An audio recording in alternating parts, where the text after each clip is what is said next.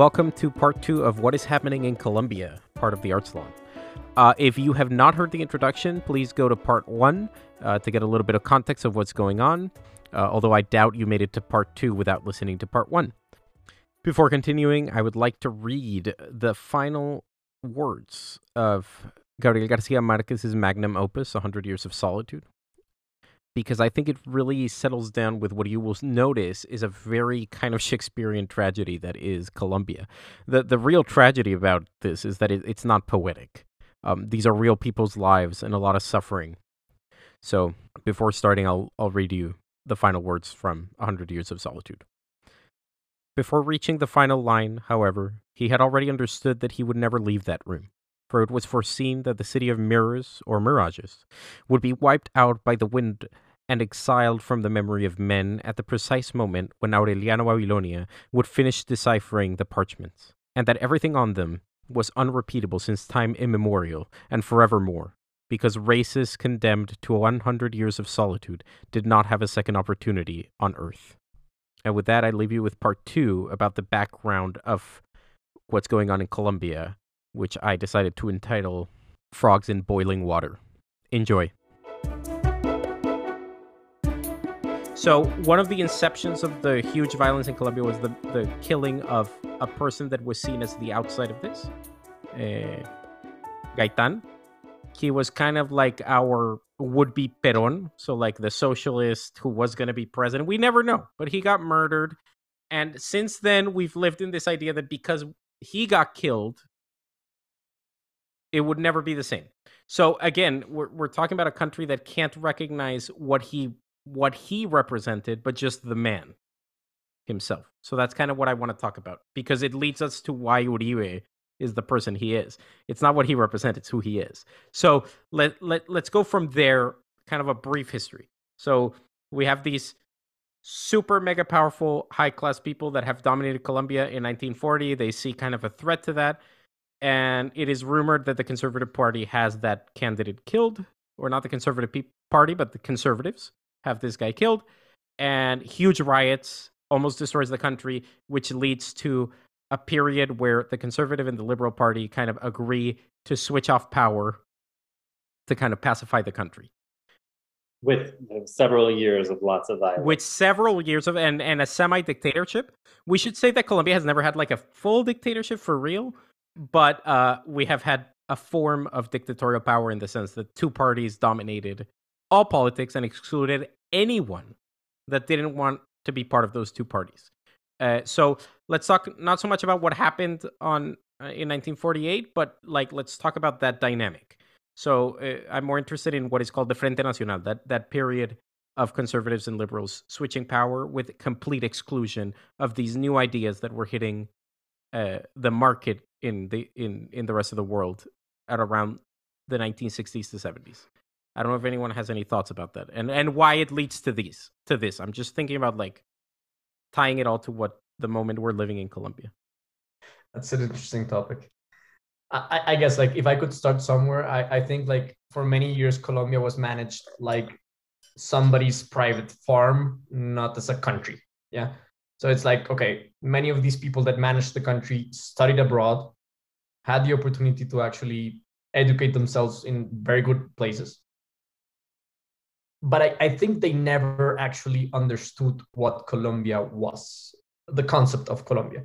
And the concept of Colombia is actually a very complicated concept because of what you were talking about of Spain, of our uh, Hispanic roots, of our understanding of the country, of our geography. It's all very complex. And I think these people, the elites, as we they call them, never really understood the country, never even wanted to. Um, and I and think, the one and the ones they did also didn't understand how hard it would be to make this the United States. Like yeah. even if you see some of the like most illustrated of our founding fathers, I mean Nariño or Caldas or even some of Bolivar's speeches and Santander was a very interesting guy.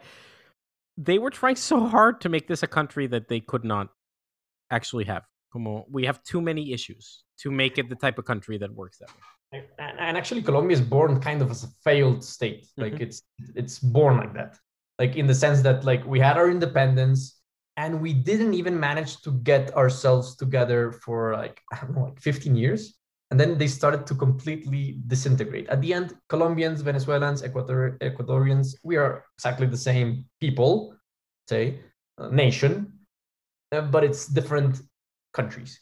And it makes it very complex. And but but my point with uh, the this like hierarchical obsessiveness that we have with people like we love hierarchies. Not, not only colombians but Lat- Lat- latinos in general we love hierarchical structures. That's something that we cannot not have and we love it and i and think the spanish love it and the Spanish love it because it's also very Roman. No, it's also very like Latin. And by the way, it's also very fake in Spain. That's actually why one of the nicest things about it. Like when you think about like everyone in Spain cl- claimed to be uh, what we call hidalgos, claimed to be yeah. like a lord, but they weren't. And and then when they came to Latin America, they all claimed to be that. We love this. We love this, and it's part of our hierarchy. And we also love it from our indigenous past because it was an imperial past in most yeah. of Latin America. So anyway, keep going.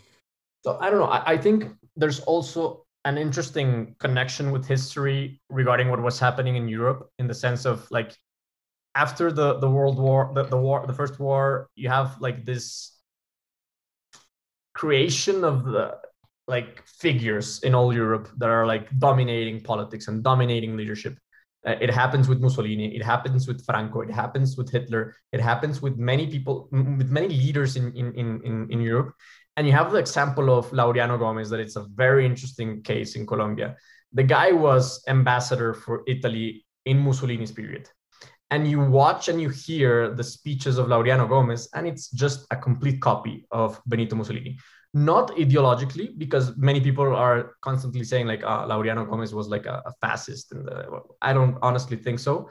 But he did copy many things that he saw abroad. And I think that concept of let's copy something that we see in another place is constant in Colombia's history. Like we to today. To, to today. today. Totally. Today we are more like focused on copying the US than the European model, but it's constant. It's constantly. You have like, okay, let's copy this type of leadership and let's try to bring it here. And in that sense, in the 1930s, Colombia was a very poor country and it, I, I think it's important to talk about it because there was a lot of land owned by very few people and the peasants were extremely poor colombia was a very closed economy very very closed economy uh, we were just going out of many civil wars that we had through the 1980 like 800s that we had like from many, our independence to that point basically. Yeah from our independence to that point we had many civil wars. We lost panama we lost territory in the amazon we lost a lot of things. And it was like we were not really getting the grips on the country, in my opinion.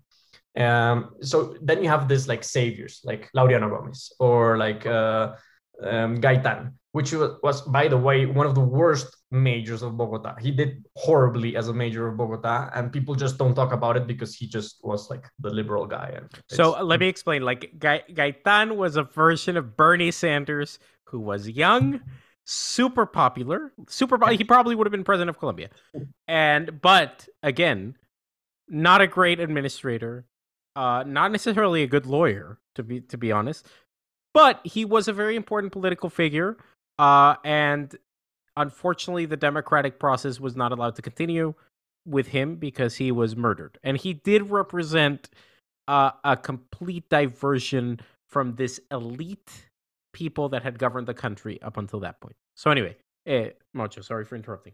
No, and that that's exactly the point. It's like this populist because he's the definition of a populist. Him and actually Laureano Gomez are the definitions of populists in the sense that they're telling the people that's where we need to go. This is going to solve the country. Eh, like leaders, uh, political leaders in South America are never able to say like this may work. No, they're not able to say that. They're just saying like this will work 100%. Trust me, because I am your savior. Yeah.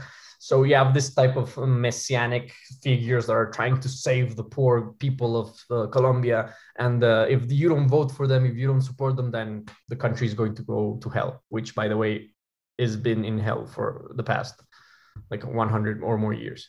So at the end like you have this very constant figures of like saviors in colombian politics uh, starting from that time i think 1920s um, after the, the civil wars you have a lot of political figures that became like heroes starting from one of the of the candidates that was killed by axes in the in the Congress of Colombia.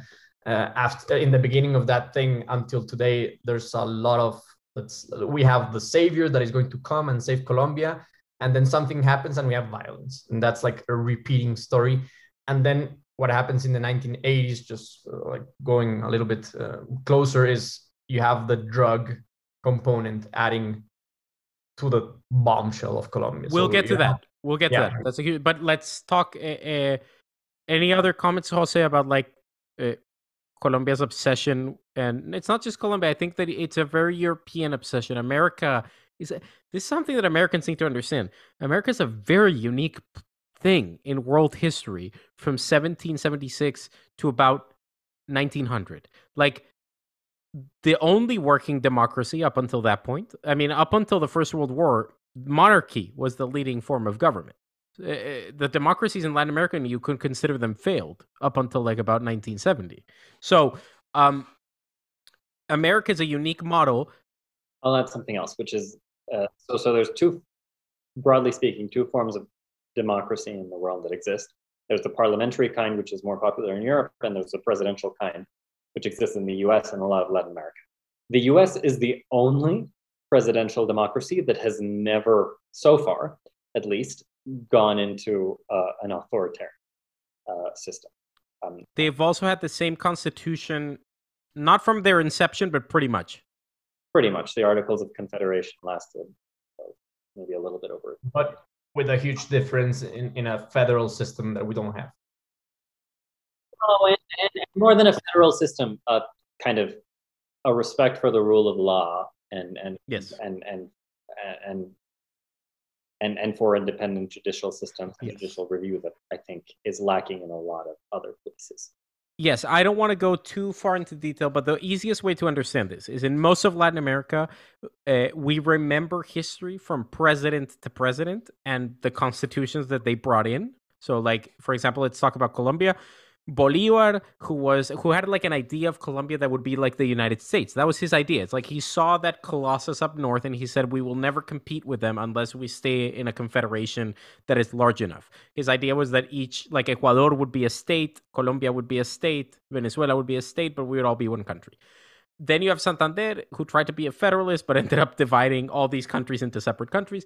The, the point is, we don't even remember it as a debate between central power or federal power. We remember it as Bolivar or Santander. And that's the true for every president that follows. So, whereas you have somebody in the United States, you have George Washington, succeeded by his own party, Adams, who hated Jefferson at that point but Jefferson doesn't try to change the Constitution just because Adams and, and uh, Washington set it up.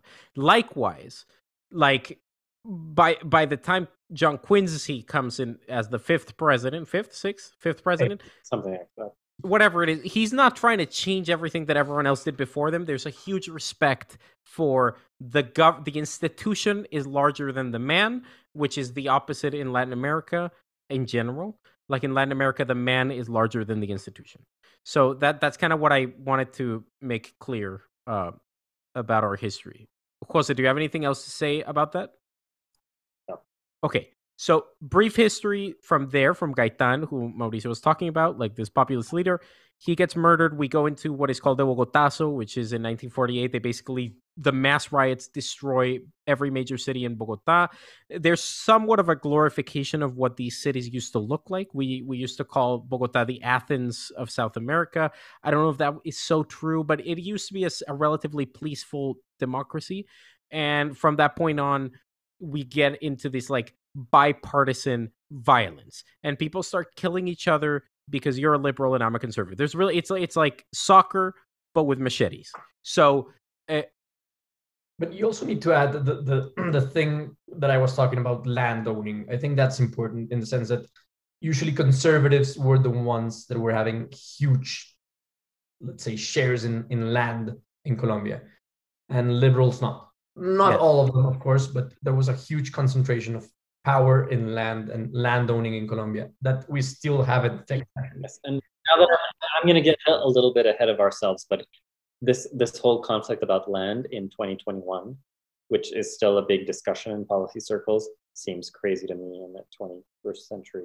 Yes. So let's. I, I want to get into that, Jose, because that's I, that was going to be my next thing. So let's talk about for a second that bipartisan violence.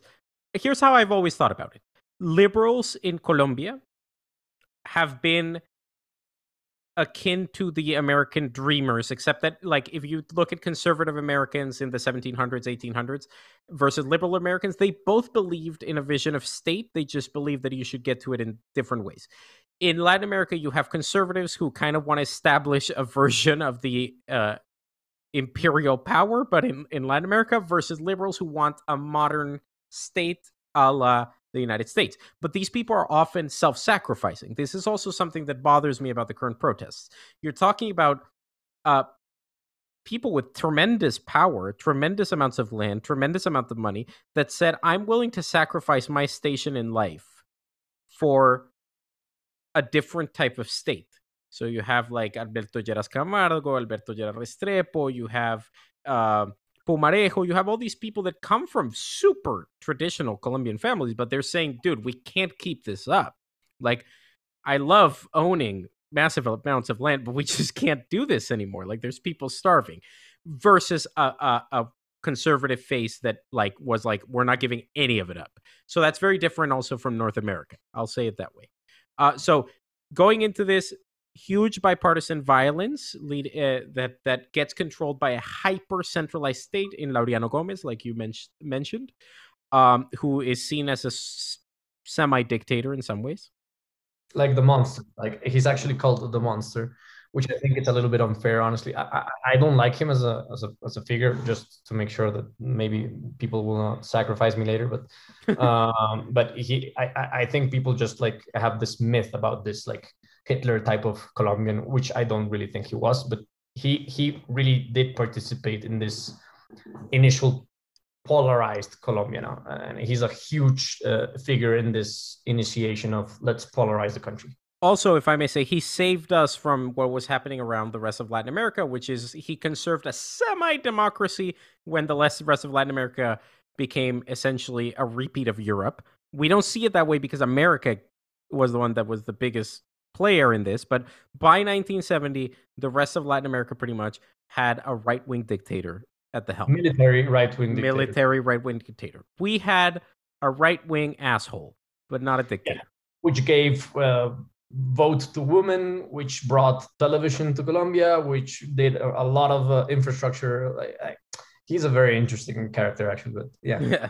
So, uh, not to get too into it, but basically that leads into a very brief dictatorship, which was, I mean, this dictator was so pathetic that when his bosses called and said, "Okay, we're going to reinstate democracy," he he left right away. You know, it wasn't really a dictatorship, but it was kind of like a way to establish uh, a balance of powers. His name was Gustavo Rojas Pinilla, and he did have something that is similar to something that's about to be invoked. So we should bring it up. Which yeah. is, uh, go for it, Moch. No, and I think it's actually very interesting to mention the military right now, and I think we'll go later a little bit deeper on it. But Colombia somehow managed, with all the shit show that was happening in our history, to have, in a way, independent military powers. Like the military really, in a way, were very respectful of democracy in Colombia for many years, and they actually never gave an opinion or participated just with that like let's say exception of of this military guy coming in and trying to fix things uh but like he gave power reasonably easy. It was not like oh it, it was not super violent at that time.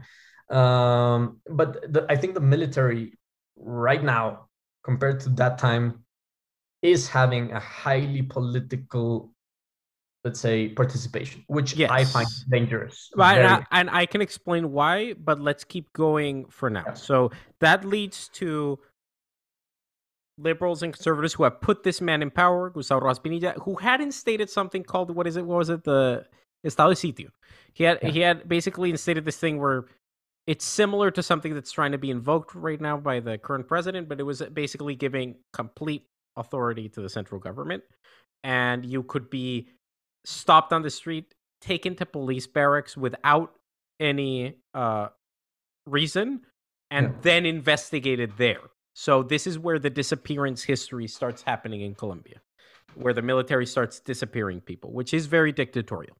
And this would continue and it still continues. So uh, there we hit something called the National Front, Frente Nacional, where basically uh, these liberal and conservatives got together, very prominent politicians.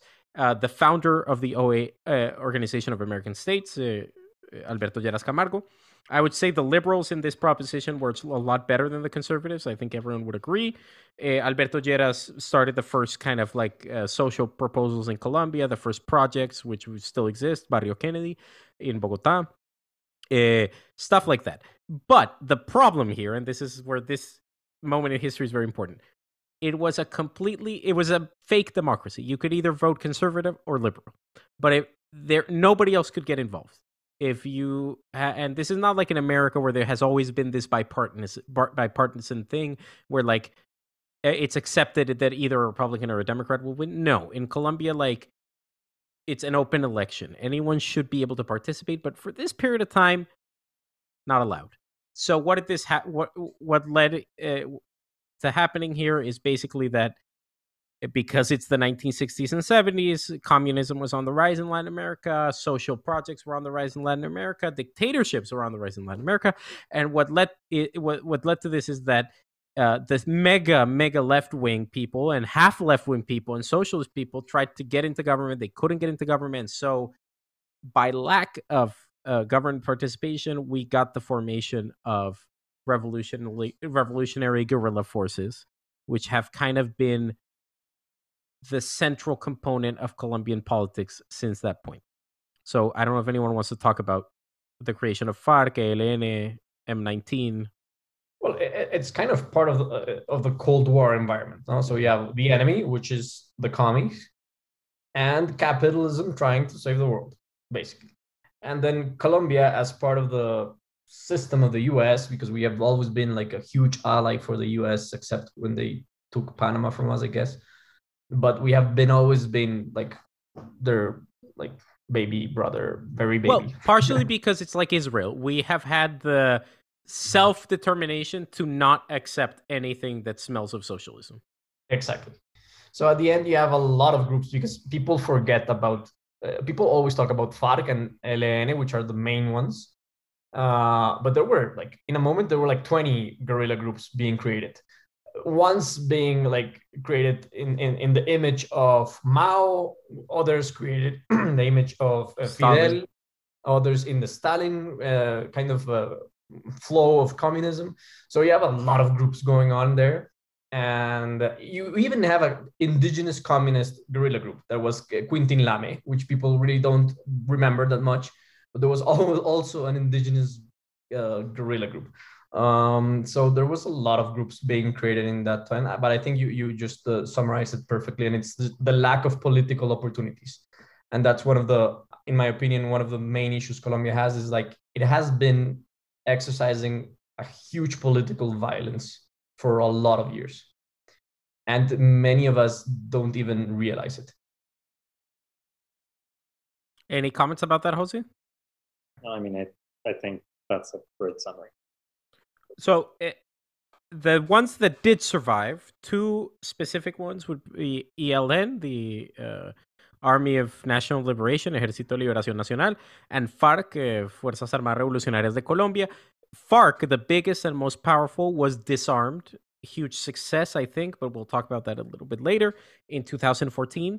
And then the other, the, those two were Marxist. They were largely funded up until 1981 by the Soviet Union, uh, mostly. They, that's where they got their funding. That's where they got their weapons. The Soviet Union.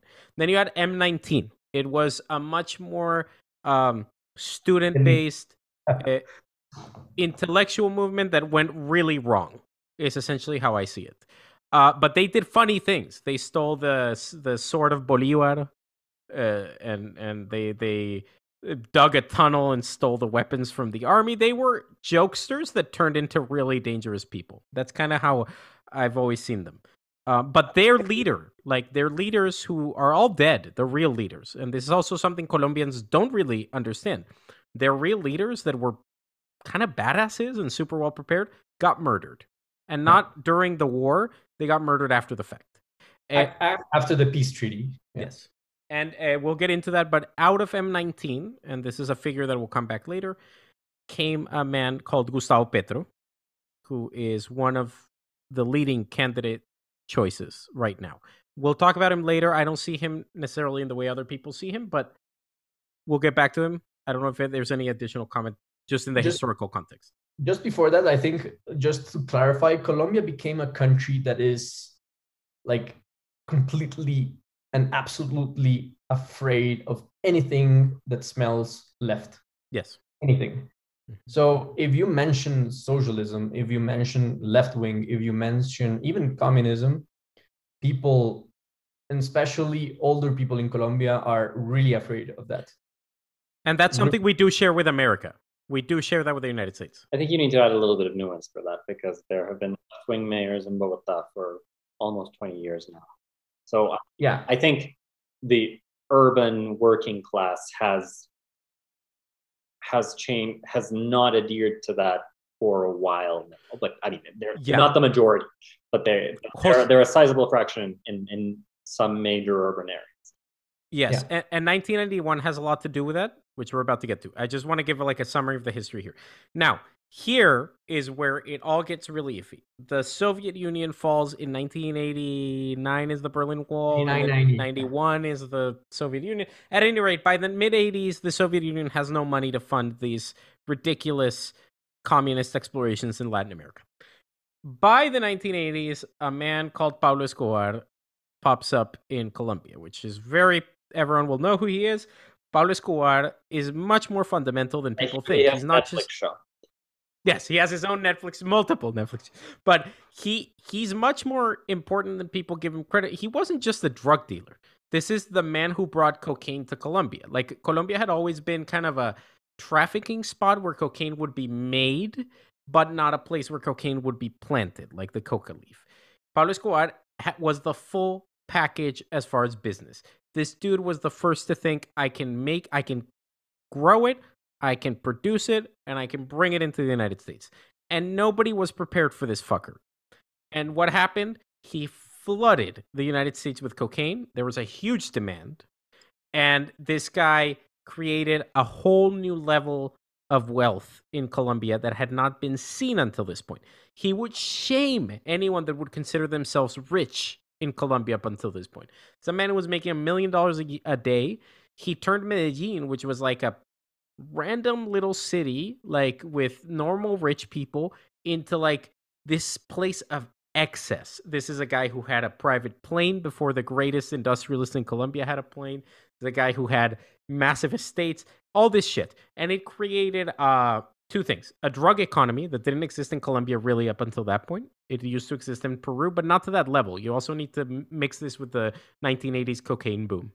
Um and Pablo Escobar then had you know the cartel the Medellin cartel and then the Cali cartel. We won't get into the specifics of all that but basically just to say this guy created a whole new economy and a whole way to, to make money.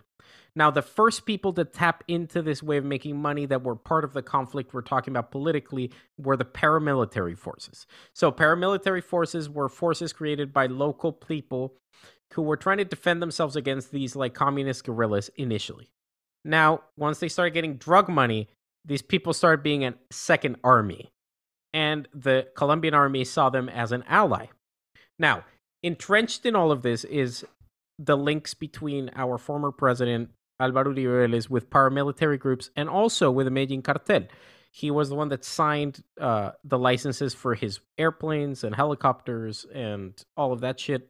There's clearly a lot of history there, but more specifically with the paramilitary groups, which he personally funded. It's not clear 100% his link to uh, narco stuff, but it is pretty evident that there is some. So, uh, Maucho, I don't know if you want to talk about anything there.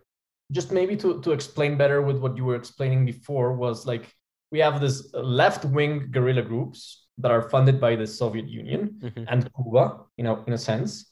And then you have like private armies being created in rural areas of Colombia to, let's say, defend themselves against these bandoliers, these like bad guys, but which were like honestly speaking very small at that time. Like At even if they were funded by the Soviet Union, even if they were like almost completely irrelevant. But Yeah. we should make clear also that it's partially because the army, we're talking about a country very different from what we know now.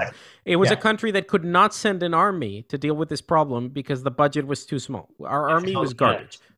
It's well, but we'll get into because it links into the protest why the police is so armed. So, Yeah. uh, basically, And and then I think what it's really relevant there is like the funding of this uh, private, let's say, uh, soldiers, like uh, defense, uh, private defense uh, armies.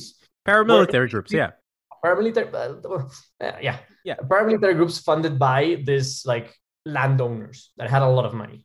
But then what happened was with with Pablo Escobar coming in there was another income coming in the country that was like what you were saying that drug money flooded completely the country. So now you have another alternative of funding your war. Be it I want this to be a Marxist Leninist country or I need to defend my territory and drug money started funding both sides and I, and I think that's important like Yes. And can I can I make a political economy standpoint here? Look, if if we agree that the fundamental characteristic of a state is they have the monopoly on the use of violence and they're in charge of maintaining law and order, this is absent for I mean it's been absent historically, but it, but I think in this period it becomes heightened because there are these left wing armed forces that are arguably terrorizing rural areas, and so the right wing uh, paramilitary armed forces rise up. That is, I mean, that is a very clear breakdown of institutional, of the institutional framework, and and one in which I mean, I mean the, the kind of uh, the, the political and the security situation breaks down, but also the to a large extent the incentives to do any economic activity that is productive and that creates safe returns on investment completely breaks down. So and it really helped collapse uh, the little things that Colombia had going because international business fled and national businessmen did not have enough money to start those international enterprises at the time. and, and it's also important to highlight and uh, and i think it is that many also multinationals especially banana company and oil company yeah and coca-cola also let's say paid this private armies to defend their companies and in, in some areas of Colombia and that's actually very investigated and, and it's a huge issue also Yes. So especially Chiquita, which is United Fruit Company. the brands Uh, yeah Yeah. So uh, let's go back to again 1980s. There's a crisis in these left-wing militias because they've lost their funding from the Soviet Union.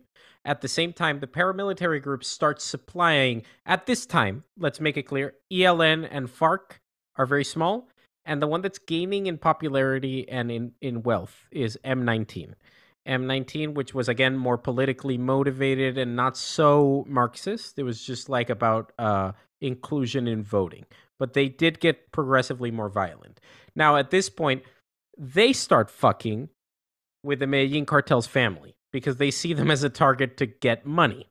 Now, what this means is that it's the first alliance of cocaine economy with a military economy. So the paramilitary groups get hired essentially and create an alliance with the drug cartels. So, for the first time, now you have an imbalance in power militaristically, because for the first time, this paramilitary group has the money of a national army funded by the cocaine war. And now they are really a force to reckon with against these socialist militias. And at the same time, M19 ends up taking some money, whatever. But now we hit 1991, and M19, because they are more politically motivated, agreed to sit down, not after burning our Supreme Court, but they agreed to sit down with uh, the government and negotiate a peace treaty. Now, they disarm, blah, blah, blah. And we see the first glimmer of hope because, again, at this point, ELN and FARC, not super powerful. So we see the, the first glimmer of hope in Colombia that we might have a modern country. In 1991, there's a huge wave of protests. They're called the, la, the Séptima Papeleta, the seventh uh, paper. Ballot. I don't know what the ballot, ballot. And what they were saying is, we are going to protest until we get a new constitution. We had been working on a constitution from 1886 that was pretty conservative. So they wanted a modern constitution. By conservative, what Nicolas means is, is that it was so power was so centralized that the president of the country would appoint governors of all of the provinces and and originally even the mayors of every single municipality in the country. So and the church was not separated from the state entirely. I mean, I I, I think the, the, the centralization of power was was the insane the bigger issue. Insane. Sure. See, so in 1981, part of the reason M19 says we're not going to keep at this war is because we've been approved this constitutional right in the mi- and in the mix are these giant protests asking for that constitutional thing. It is considered a huge success because it's the first kind of historic peaceful protesting in Colombia that leads to something real, which is a goal that they had from the beginning. We want a new constitution that is more inclusive and also not so centralized. They succeeded. Partially, M19 demobilized or left their weapons in order to achieve this goal. They negotiated. We're talking about some of the most brilliant minds at the time in 1981 from very different places. You had the most conservative assholes, the oldest people that had governed the country forever, meeting with these former guerrilla people that they had been persecuting just two years prior. And you also have students in the mix, and they actually write a pretty decent constitution. So the, here we are in 1991. Meanwhile, we're still waging a horrendous war with um, particularly the Medellin cartel and Pablo Escobar. Pablo Escobar, in the process, by the way, killed five of our people who were in the constitutional uh, um, convention. So you know he he killed the best of them, all of them. Six presidential candidates in one cycle were killed by Pablo Escobar. So this is kind of why this whole like Netflix glorification of Pablo Escobar is insane. Here's a dude that that is uh, kind of directly responsible for actually what we're living now in a way that we'll show. So uh, basically, we're still waging the drug war, but we got a modern constitution by 1991. Uh, now, fast forward. Uh, well, we need to backtrack a tiny bit. Ronald Reagan gets elected president in the 1980s. Uh, this also has a huge part to play in uh, the Pablo Escobar conflict that we're talking about. So he basically uh, tells Colombia, I'm going to fund the shit out of your armed forces and your police, and you're going to take care of this problem. Now, meanwhile, in the United States of America, Ronald Reagan did all shit. Uh, our media at the time was very fantastic in Colombia. We knew exactly who Pablo Escobar was. We knew exactly who the leaders of the cartels were. In in North America, we don't know shit about who runs the drug trade. Uh, but th- all this to say, Ronald Reagan floods our institutionals uh, institutions with money specifically for the armed forces. So that's an important point to make for what we're living today. Uh, There's two speeches parallel. Which I'm sorry if I'm a little bit repetitive, but it's like the drug war, the, the drug war. Like it's a very huge emphasis in this thing, but also the war against communism, mm-hmm. which is super big and it's a, a, a huge topic that will influence a lot the way that Colombians actually live politics. In, yes. In, and this will coincide in 19 this is the only reason i bring up ronald reagan is because it coincides in about 1993 uh, george bush senior is president. Uh, pablo escobar's reign comes to an end. He's the undisputed king of cocaine. I mean that's another thing that people don't understand. Like this man and the cali cartel ran all the drug operations in colombia all of them. So he finally gets taken down, which creates a decentralization of the drug war. Now, by 1993, we're talking about the Soviet Union has fallen, and the United States is actually in talk with talks with Yeltsin. Uh, like the idea that communism is still a problem is out, right? But what happens? The vacuum left by M19 and Pablo Escobar opens a window for FARC and ELN, so the two communist guerrillas, to take over essentially 60 to 70% of the drug uh, operations in Colombia. So now, what used to be a twofold problem that Mauricio just said, we have like a war with communism and a war with uh, uh, drugs, turns into one giant, really messed up drug, which we call the narco uh, communist war, whatever you want to call it uh, narco terrorism, right? And we have uh, both. We have yeah, both in the 2000s, but okay. Yes. So, but but by 1993, we're in this mess, which is that we now not only have these like drug lords who are would be businessmen with guns who are creating a lot of havoc in the cities, but not so much havoc in the country, in the countryside. They get ter- the new people in town are the paramilitaries who are already taking all this drug money, who take over part of Pablo Escobar's business, and then the two communist guerrillas who start doing the same fucking thing. So now we have these major drug dealers who are now armed to the teeth with an army. Just just uh, another like thing there and it's like when Pablo Escobar dies in 1993 you have thousands of guys that don't have a job anymore basically. So what happens the paramilitary groups kind of do this national assembly of paramilitary groups. It's, it's even funny to think about it, but it's like, okay, let's get together. Let's talk about drugs. Let's talk about right wing things. Let's talk about fascism. I don't know what the fuck they were talking about. And they created this national paramilitary group called Autodefensas Unidas de Colombia. And it's basically getting all of the things of Cartel Medellin, of these paramilitary groups together and joining in a big united force against communism and FARC. Um, and that's a mess because it's now you have a huge guerrilla group, left wing guerrilla group, FARC and ELN, against a huge, huge, very powerful and surprisingly protected paramilitary group.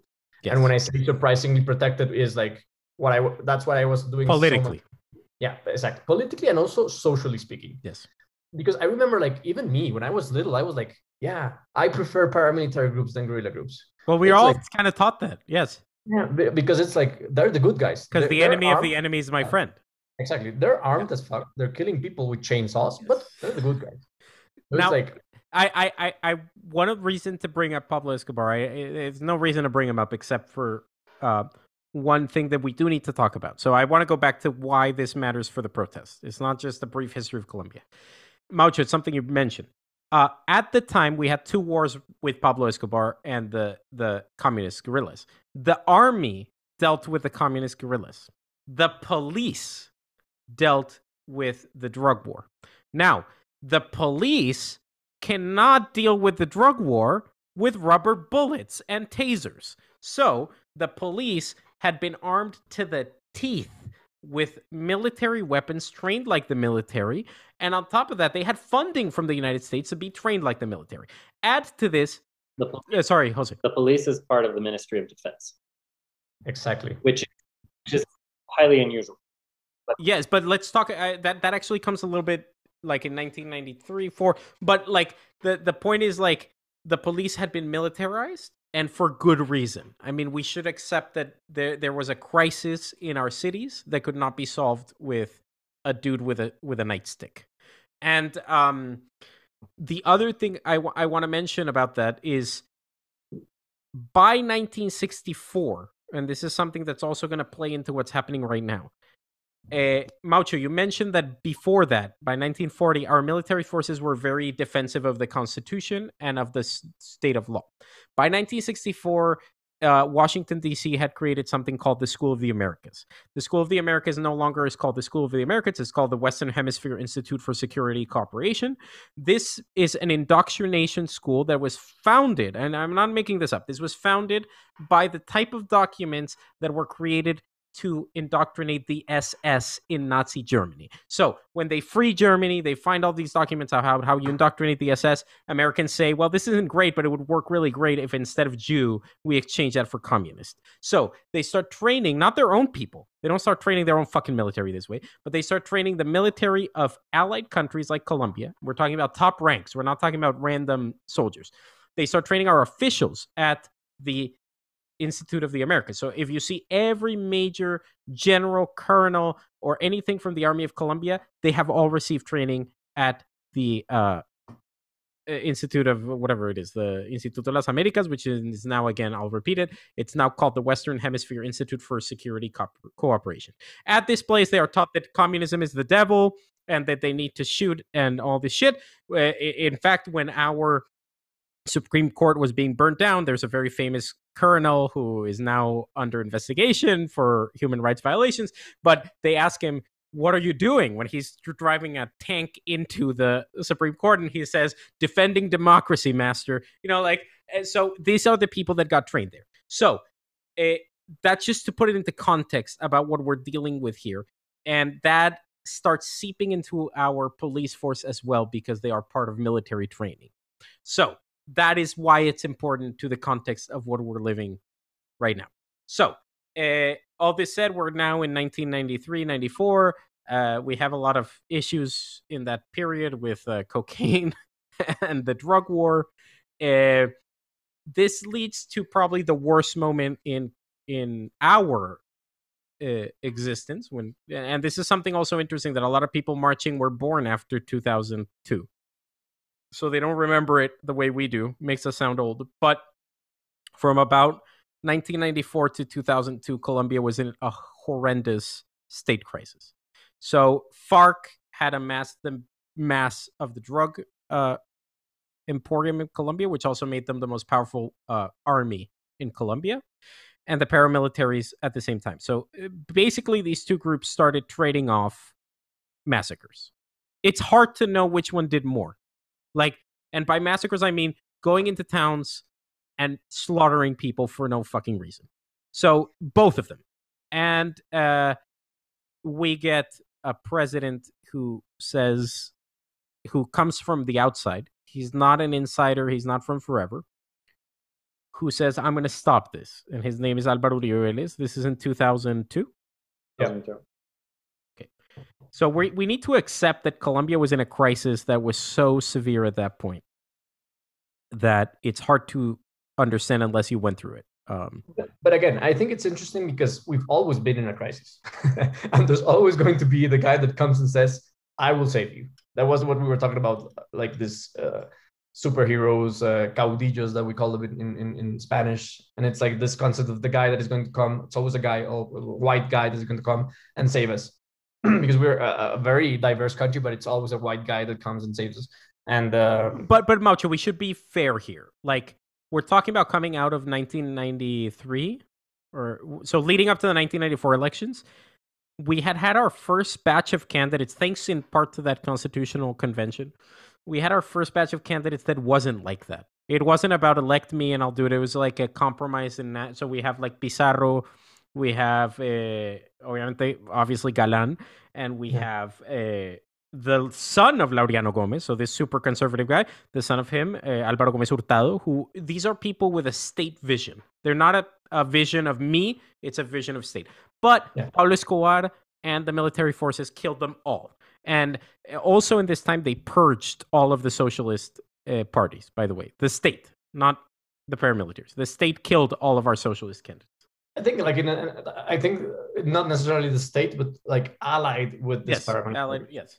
So, uh, so to be fair, when Alvaro Uribe shows up, there was nothing better.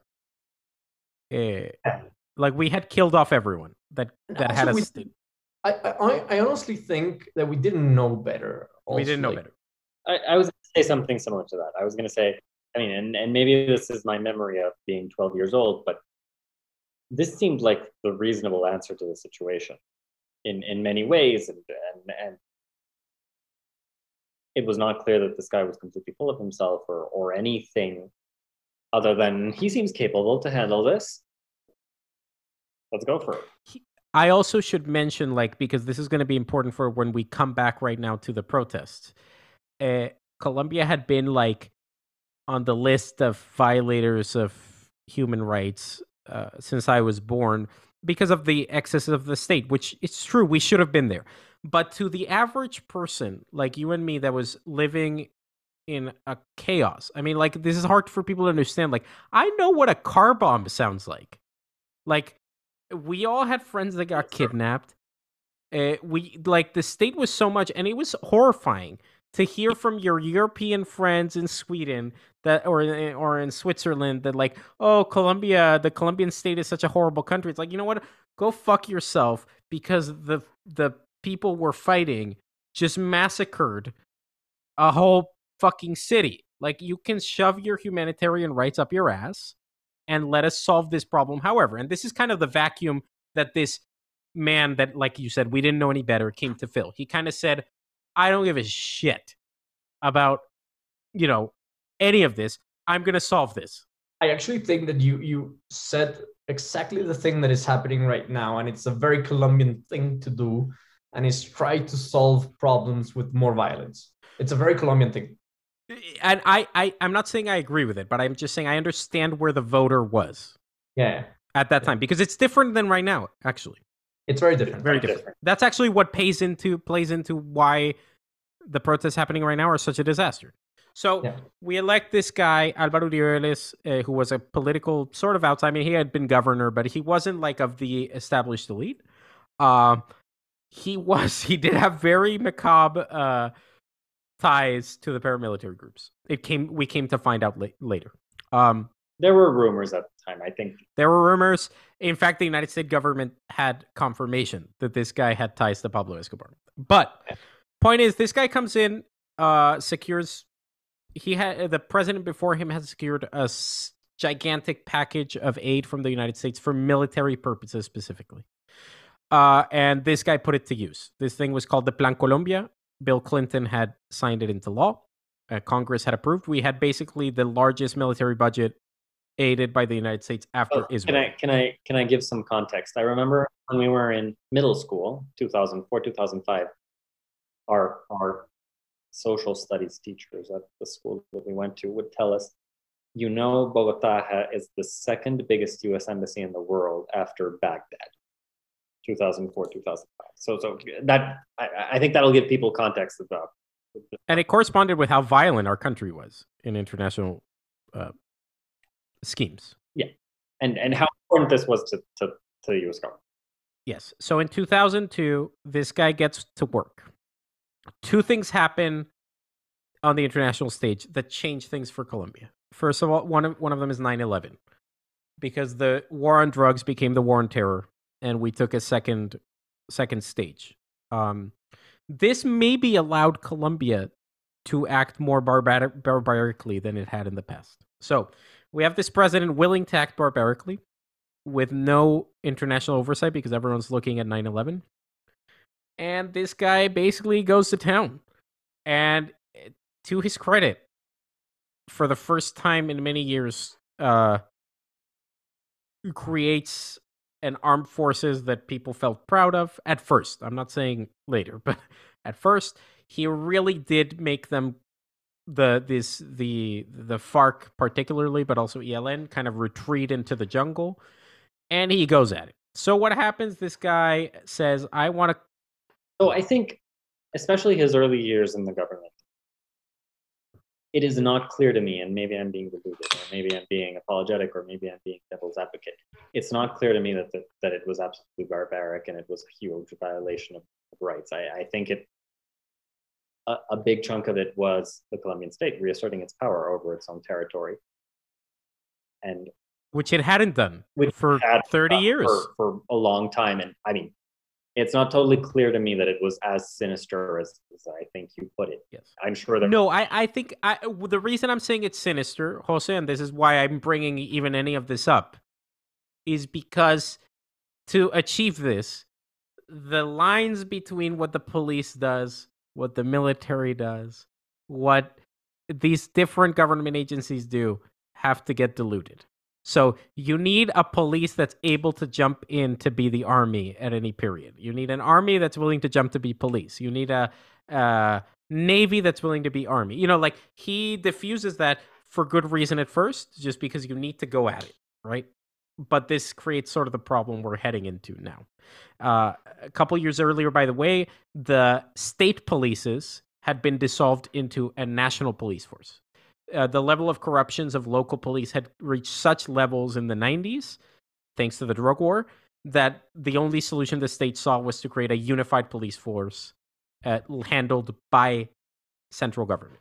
So all of this is playing into where we're heading with the protest. There's just just as an, uh, an added value there is like war in Vietnam taught a lot of things to Colombia and, and how to fight insurgency. And one of the main things that they learned very well was this uh, fake body counting that was so famous in Vietnam. So you have the US government trying to prove the world that the Vietnam War was actually something that made sense and was a success. Uh, and also, again, with the thing about let's fight communists uh, in the world and this, this threat of communism. And there's a lot of things very common in the way that Colombia government managed this guerrilla insurgency in Colombia. But I, I also also in the sense of like Alvaro Uribe comparing it to like Vietnam as a actually like as a, a time card is an interesting thing to do because like Jose said, I think when he started, this dude was really succeeding. Yeah. And the numbers of like casualties in the FARC were something we had never seen and we were celebrating. I know it sounds fucked up because it's an it's a civil war, but we were celebrating it. People were able to travel to parts of Colombia that that people couldn't before. It, it, it started seeing like we could turn it around. So uh, all this leading, and I think that everything that you're talking about, and we'll compare it to Vietnam, happens starting at this turning point, which is Colombia in the 1991 Constitution, uh, in an attempt to decentralize power, had made re-election illegal. Now, this dude seemed like such a savior, and in our typical, what we explained, caudillista way, we said, well, we have to keep him on. So, a constitutional reform, he had every party with him, every single one. Divergent parties were with him. This is also hard to understand. And they approved. Uh, you're exaggerating a little bit, but but well, major parties. I, I would say at the point of the first reelection, most people were this with this guy. Uh, but, but, yeah, it's also because we had majorities in the Congress, not because yes. the, the uh... yeah. No, no, that's what I'm saying. Is, is, is there were weak, but there were opposition forces. Yes. Yeah. And and this will come to play because the opposition were starting to sound the alarm about some weird things. So it's a little bit again like the Vietnam War. It all starts great. Some people start reporting some weird shit. But by an overwhelming majority, the, con- the Constitution gets uh, amended so that there can be reelection with the clear understanding that this guy's going to win. A- at this point, every major party backs him as a candidate. Uh, he wins um, overwhelmingly, and then, instated in all his glory and power, weird things start becoming weirder, kind of like what you're talking about with Vietnam. Uh, obviously, when you're leading a successful war, every day gets less dead if you're winning. He didn't like this. He wanted it to look like he was winning at the same levels. So here comes the first problem, which is what Mauricio was talking about. In Colombia, we call them false positives, which is a horrible fucking name. What they are called is extrajudicial killings. It is when the government kills its own innocent people. So what happened was Alvaro Uribe, in a very Vietnam fashion, this happened literally in Vietnam, said, I want results. I want this many people dead or captured every month. What happens? There's less and less guerrilla every year. So the soldiers start doing really fucked up things to meet their numbers. They start kidnapping nationals, random people from Colombia, dressing them up as guerrilla members and killing them. Uh, so you can imagine what kind of human rights violation that is. And, and of course, just to highlight, they're not kidnapping kidnapping people in the high levels of society of Bogota. They're kidnapping people in the rural areas where nobody gives a fuck if they're missing. Uh, people with disabilities. Uh, it's it's a really complicated situation in general. And a lot. With the numbers into the seven thousand. Yes. Uh, confirmed. Uh, the number rumored is into the 18,000. And that's that's another topic that I guess we will talk about a little bit. And it's numbers in Colombia never add up. you never have like a, a good way of really understanding what happened because numbers never add up. And this is important for the protest because it's something we got used to. Because it's normal in a war for numbers not to add up. It's messy. Like you can't go in there and count things in the middle of a war. So we got used to it. We got used to hearing the official number and kind of saying, sure, we'll go with that. We never had agencies that could control whether the official numbers were correct. Um, so anyway, he has his second term. Things get weirder and weirder. Again, this guy from M19 that we mentioned before, Gustavo Petro, leads a very heroic charge in the Senate to uh, oppose to oppose and investigate Alvaro Uribe's government. the numbers he comes up with are scary. So here's where we end up with the 7,000 extrajudicial killings, his links with paramilitary groups, which he had, by the way, absolved. He had like a peace treaty with the paramilitary groups where he just absolved them. And and when they started uh, the heads of these paramilitary groups started going to court to tell the truth, he had them extradited so they wouldn't tell the truth. So this guy's a dark character. Now, he is still very popular at this point. So we're talking about like 2008, 9, very popular man. He says, I'm going to go for reelection again. The Constitution doesn't allow it, but I'm just going to do the same thing. Now, at this point, he has less allies. No, I honestly, I honestly think like he's the he's the closest figure to Emperor Palpatine that there is. Like, yes, ever. no, it's true. He's like a crazy Machiavelli. No, he's like Putin. he's like the Latin, Latin America mm, Vladimir Putin. That's how I've always seen him. So this guy his popularity is not waning with the people, but he has less allies in Congress and in the Senate. And he says, I'm going to pull the same thing and I want the Constitution amended again so I can go for a third term. Now, mind you, next door, Hugo Chavez is doing the same thing. So, uh, in a huge triumph to Colombia, this guy sets up a thing thinking the people will approve of it. If the Congress won't approve of it, then the people will. And what happened? I think there's a very important topic that we missed, and maybe Jose can help us explain it, and it's the, the petroleum prices boom in, in their terms.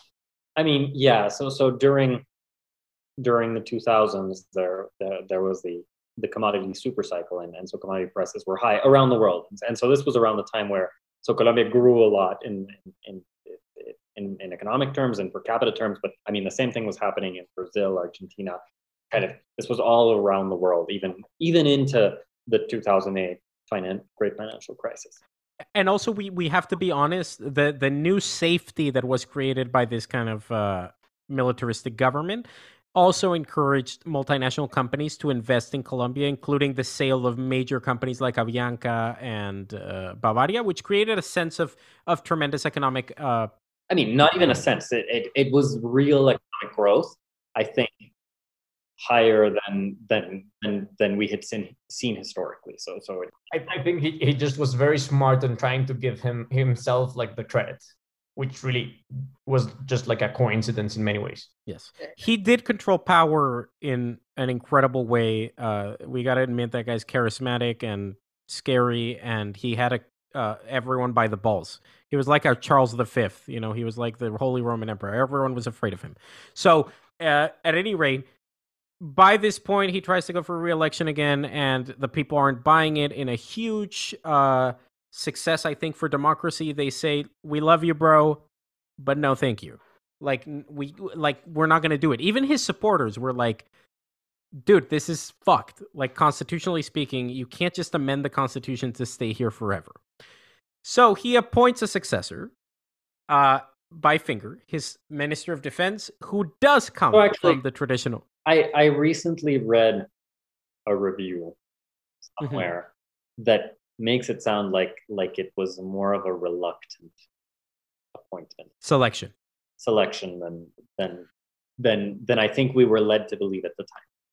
Okay, but let's say reluctantly or not, he appoints a successor who was the minister of defense. So, so who does come. It was very clear who his candidate was in that election. Yes, yes absolutely. Yes and and he comes from he's like the Kennedy of he's one of the Kennedys of Colombia. Basically, there had been two former presidents from that lineage.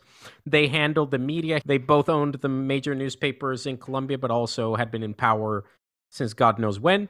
Um, but this is a guy that's very interesting because he was he was selected to be this guy's successor, but it became very clear within a month of his government that he was not going to be anyone's puppet. But can, can I add something there? I think so. I actually found it kind of scary that all major political parties coalesced around him uh, right oh, after. But that's what they did with Uribe. Like that's the thing. But but it, I I thought in this case it was even weirder because there were parties that had been very vocally opposed to Uribe that joined the the coalition. Yes, I think that that Jose. To be honest, I think that that was the compromise that the uh the opposition party saw. Like, we'd rather have you than the destruction of our constitution. Maybe, or maybe hate. maybe they read it better than me, and they, and I think where you were going was this guy was turned out to have a more centrist, independent, i- Yes. independent ideology, and, and and they were more they were more amenable to that th- than than so what So-. This guy's name is Juan Manuel Santos. Uh, he uh, is a very polarizing figure in our country for reasons that we'll get into. But in I will give my personal bias here. Uh, obviously, my, my dad worked for his government, but I thought he was the model of a vision, vision, modern visionary politician that Colombia needed, and that 40 years from now, if Colombia survives, we will look back and think that's the statesman uh, we'd never realized was so good. He calmed uh, the international community. He he said, "I'm not crazy. We can all talk again. Let's calm down." He even calmed things with Venezuela, which, by the way, he was criticized for. But he was like, "Look, that dude's crazy. I don't want to deal with him." And then he de- he continued to deal like deadly blows to the guerrillas until they kind of looked so debilitated that he did the thing that nobody expected and he opened a peace agreement. He said, I will sit with you and negotiate a peace. And we had come out in 1998 to a peace agreement that had ended very poorly. So, in, in the Colombian memory, this is not something that was going to work.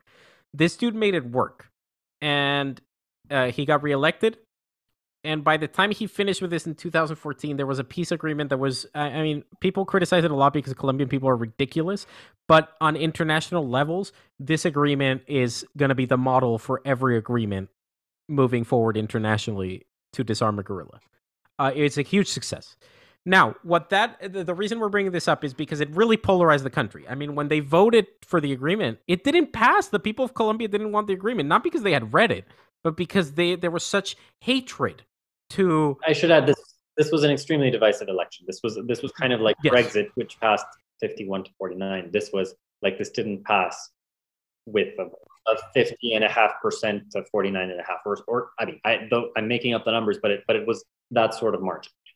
yes it, it it also started like this tendency like this global tendency of like fake news in things not like for example uh if you vote yes we will give part of the power to venezuela if you vote yes there there's things about gay marriage yeah we will force your children to be gay like are you kidding me So- Like, so- Yeah, to, to put it in context, this election was on October 2nd, 2016 or something like that.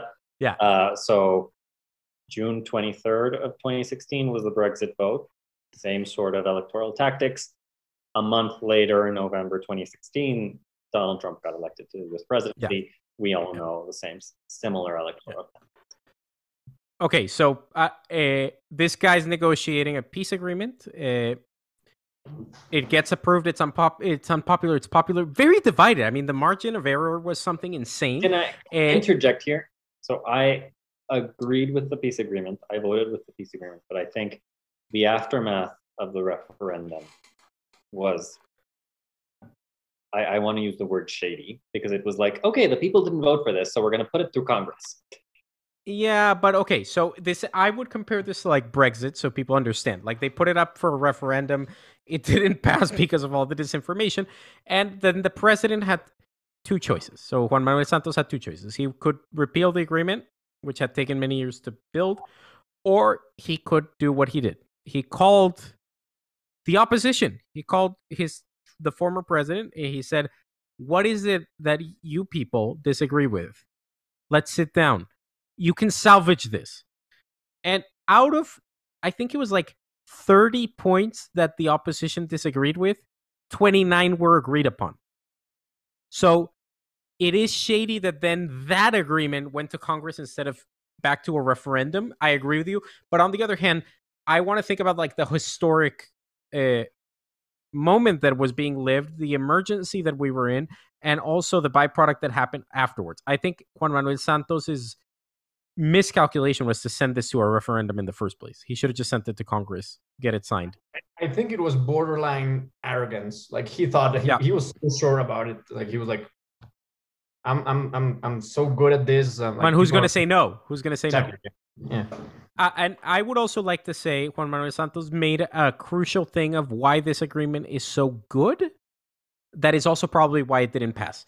This agreement was not negotiated by the important politic, political figures of Colombia. It was not negotiated by Petro or by Uribe or even by Juan Manuel Santos. This agreement was negotiated by kind of our most brilliant older generation of of uh, second tier politicians. So you have like Humberto Lacalle, who had lived some of the most important things in Colombian history. You have people like this that were not trying to be presidents. I mean, Humberto tried later, but uh, he was not doing it to be the president of Colombia. And so the negotiation came straight from like a human rights uh, other agreement. I mean, it was modeled after things from Ireland and after things from Rwanda and after things from South Africa.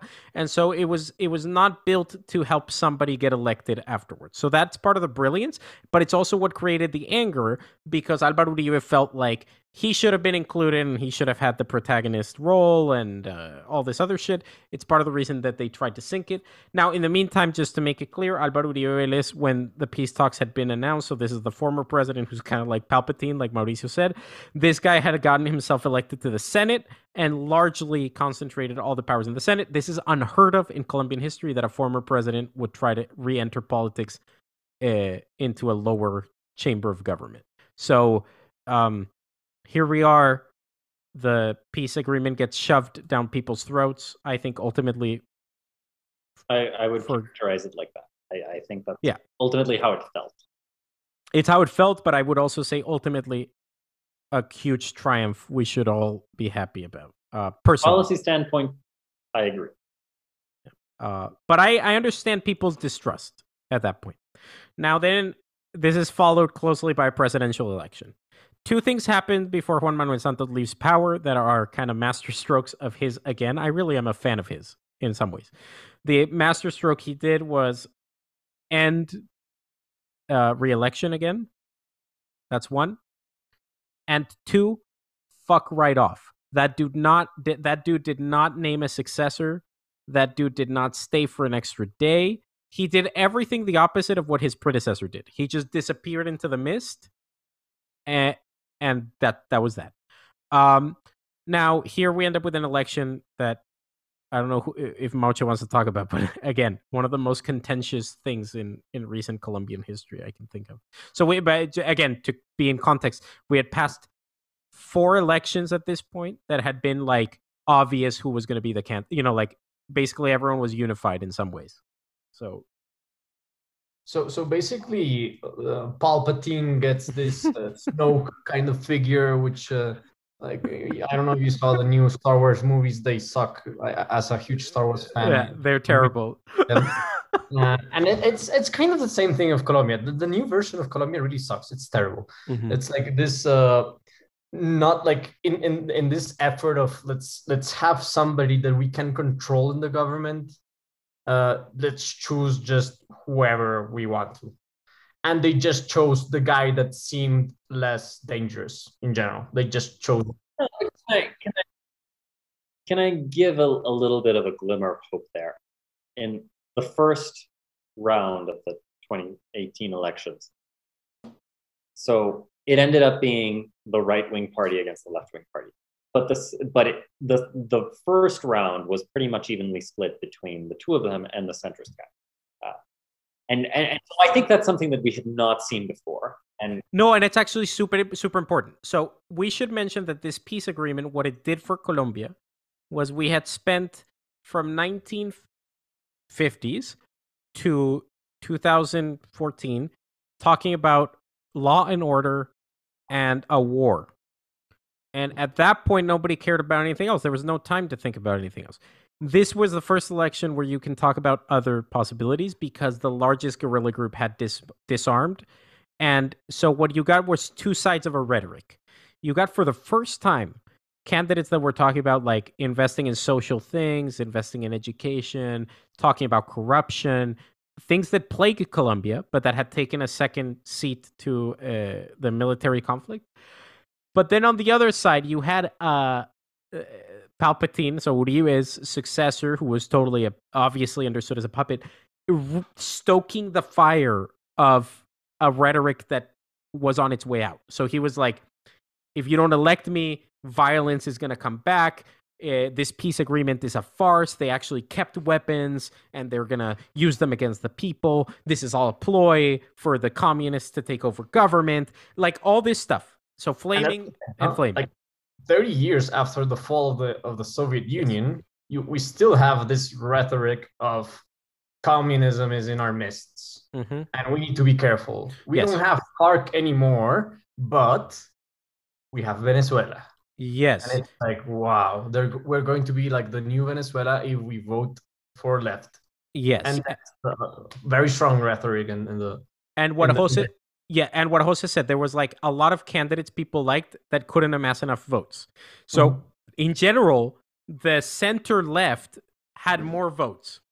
Yeah. But it was split among eight candidates. And the guy who got the most votes was also the extreme left, who, you know, this guy Gustavo Petro, who talks in a way also like the Cold War, like, oh, the people this, the people that. And it's like, dude, we, you know, the, so both speeches that ended up in government, there was one that scared a whole lot of the centrists, and they were equally scared by the super right wing, but they knew what the right wing looked like because we had had it for 16 years. And, and by the way, just I just need to say this. Gustavo Petro is also a very dangerous character in, in, in, in Colombia. And, and it, he's dangerous not because of his left wing ideology, but because of his extremely populist ideas. So he's the type of guy that reads, I don't know, donut economics, and now he starts like believing himself as this huge economist and thinking that he's a fucking genius and telling people what to do and that we should have like a four day week and then and then that our economy should be completely subsidized and everything. Uh, he's a complete irresponsible figure in in Colombian politics, and I think it's important to stand it out because uh, we're now driven with two spheres of politics in which we have complete two irresponsible mm-hmm. politicians managing the the, the both specters. And, and, we're back to our normal way of voting out of fear in Colombia. Mm-hmm. So yeah. I, I, would say, um, why does this matter? Because the guy who wins is what the former guy wa- wasn't. He is like Juan Manuel Santos, the guy who Uribe had selected as his pretty as his uh, you know pretty, as his uh, successor, uh, he thought would be his puppet to some degree, and he really wasn't. But this new guy, and why wasn't he? Because Juan Manuel Santos is hyper connected. He had been minister of eight, like eight governments. He had his own shit. That dude had his own understanding of government. It didn't depend on this other guy. So who did they select this time? A guy who had no experience in government. So they selected a dude who, up until this point, his most famous thing was being in a session of Congress where, or of the Senate, where the former president stole his chips, and this had become a viral video. That's the only reason we knew who this guy was, Iván Duque. And this guy had no political allies. No, un- he had never ran a ministry. He had never run a Senate uh, seat except that one time. He was a complete nobody. What does this mean? He's the perfect in ways he's the perfect puppet because he's alone if he's abandoned. Uh, if you abandoned the former guy, Juan Manuel Santos, that dude's a tiger. He's gonna find his way. He knows everybody. If you abandoned this little lamb, he's fucked. So he can't be abandoned. Congratulations, you made it to the end of part two. Go on to part three if you would like, uh, where we discuss kind of where this is all going and where it has led in these protests and why they are so worrying to Colombians. This was, as you will notice by now, not about a tax reform. And so I, I encourage you to listen to part three, which will really bring it all home regarding what Colombia is facing now as we approach elections in about a year. Take care.